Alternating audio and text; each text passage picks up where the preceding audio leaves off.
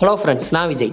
இந்த வீடியோவில் மில்லியனர் ஃபாஸ்ட்லேண்ட் இந்த புக்கோட சம்மரி பார்க்க போகிறோம் இந்த புக்கில் ஆத்தர் மெயினாக என்ன சொல்கிறாருன்னா மக்கள் அவங்களோட வாழ்க்கையில் மூணு விதமான பாதையில் போகிறாங்க அதில் மொத பாதையில் போகிறவங்க பணக்காரன் ஆகிறதே கிடையாது. ரெண்டாவது பாதையில் போகிறவங்க பணக்காரன் ஆகலாம் ஆகாமலும் போகலாம்.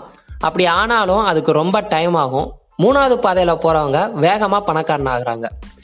கெட் ரிச் குயிக் வேகமாக பணக்காரன் ஆகிறது. இதை கேட்ட உடனே உங்களுக்கு என்ன தோணுது? இதெல்லாம் நடக்கிறதுக்கு பாசிபிள் இருக்கா? இதெல்லாம் ஏதோ ஏமாத்து வேலை மாதிரி இருக்கே அப்படின்னு தோணுதா? ஆனால் கெட் ரிச் குயிக் வந்து பாசிபிள் தான் அப்படின்னு ஆத்தர் சொல்கிறாரு அதுக்கு ஒரு எக்ஸாம்பிள் சொல்கிறாங்க ஒரு அத்லட் ஒரு தடகள வீரர் இருக்காரு. அவர் ஒரு ஒலிம்பிக் ரேஸில் ஓடுறாரு. அந்த ரேஸில் ஓடுறதுக்கு முன்னாடி வர அவர்கிட்ட எந்த ஒரு பணமும் கிடையாது. ஆனால் அந்த ரேஸில் ஓடி அவர் ஃபர்ஸ்ட் வந்த அடுத்த செகண்ட் அவருக்கு ப்ரைஸாக நிறையா பணம் தராங்க. அவரை நிறைய அட்வர்டைஸ்மெண்ட்டில் நடிக்க கூப்பிட்றாங்க. அவருக்கு நிறையா பேர் ஸ்பான்சர்ஷிப் பண்ணுறாங்க ஸோ அவர் ரேஸில் ஜெயிச்ச அடுத்த செகண்ட் பார்த்தீங்கன்னா அவர்கிட்ட நிறையா பணம் வந்துருச்சு. ஸோ கெட் ரிச் குயிக் வந்து பாசிபிள் தான். கெட் ரிச் ஈஸி தான் பாசிபிள் கிடையாது. நம்மளால் வேகமாக பணக்காரன் ஆக முடியும் ஆனால் ஈஸியாக பணக்காரன் ஆக முடியாது. அவர் அந்த ரேஸில் ஜெயிக்கிறதுக்கு நிறைய ஹார்ட் ஒர்க் பண்ணியிருக்காரு. டெய்லி ப்ராக்டிஸ் பண்ணியிருக்காரு. அதனால தான் அவரால் ஜெயிக்க முடிஞ்சிச்சு. ஸோ நம்மளும் ஹார்ட் ஒர்க் பண்ணணும். ஹார்ட் ஒர்க் பண்ணாமல் ஈஸியாக ஜெயிக்கணும்னு நினச்சோன்னா அதுதான் நடக்கிறதுக்கு வாய்ப்பே கிடையாது. ஓகே. ஃபஸ்ட்டு பார்த்து என்னன்னா சைடு வாக் இந்த பாதையில் போகிறவங்களுக்கு ஃபினான்சியல் டெஸ்டினேஷன்னு எதுவுமே இருக்காது.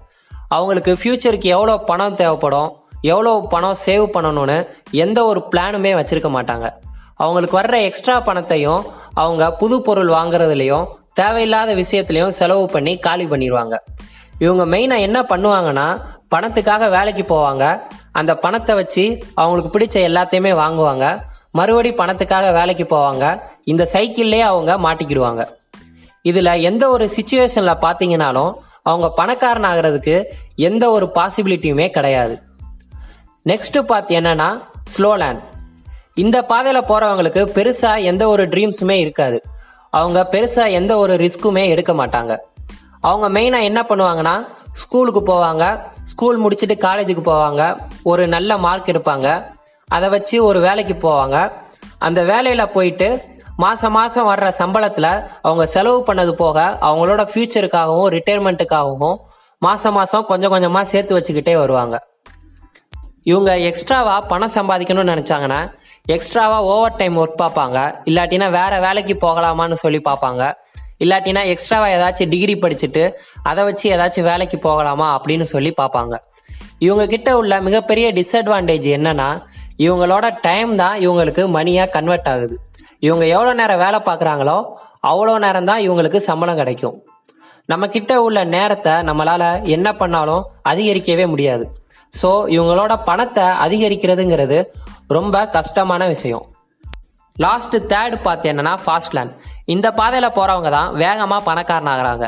இந்த பாதையில் போகிறவங்கள பொறுத்தவரை பணத்தை விட டைம் தான் ரொம்பவும் முக்கியமான ஒன்று ஏன்னா நம்ம கிட்ட உள்ள பணத்தை நம்மளால் இன்க்ரீஸ் பண்ண முடியும். ஆனால் நம்ம கிட்ட உள்ள நேரத்தை நம்மளால் இன்க்ரீஸ் பண்ணவே முடியாது.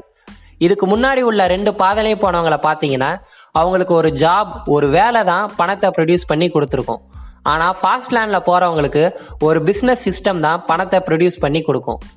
ஆத்தர் என்ன சொல்கிறாருன்னா நம்ம கன்சியூமர் மைண்ட் செட்டில் இருந்து மட்டும் பார்க்காம ப்ரொடியூசர் மைண்ட் செட்டில் இருந்தோ பார்க்கணும் அப்படின்னு சொல்கிறாரு நம்ம ஒரு பொருள் வாங்குறவங்க நிலைமையில இருந்து மட்டும் திங்க் பண்ணாமல் பொருள் உற்பத்தி பண்ணுறவங்க பொருள் விற்கிறவங்க மைண்ட் செட்டில் இருந்தோ திங்க் பண்ணணும் அப்படின்னு சொல்கிறாரு இப்போ நிறையா பேர் ஒரு இடத்துல நின்று தங்கத்துக்காக தோண்டிட்டு இருக்காங்கன்னா நம்மளும் போய் தங்கத்துக்காக தோண்டாமல் அங்கே தங்கம் தோண்டிட்டு இருக்கிறவங்களுக்கு மண்வெட்டி விற்கலாம் அப்படின்னு சொல்கிறாரு இதுக்கு முன்னாடி உள்ள ரெண்டு பாதையில் போனவங்களை பொறுத்தவரை எஜுகேஷன் லேர்னிங்கிறது அவங்க ஸ்கூல் காலேஜ் படித்ததோட முடிஞ்சிருச்சு. ஆனால் ஃபாஸ்ட் லேர்ன் பாதையில் போகிறவங்கள பொறுத்தவரை லேர்னிங்கிறது எப்பயுமே முடியாது. அவங்க புது புது விஷயத்தை எப்பயுமே கற்றுக்கிட்டே இருப்பாங்க.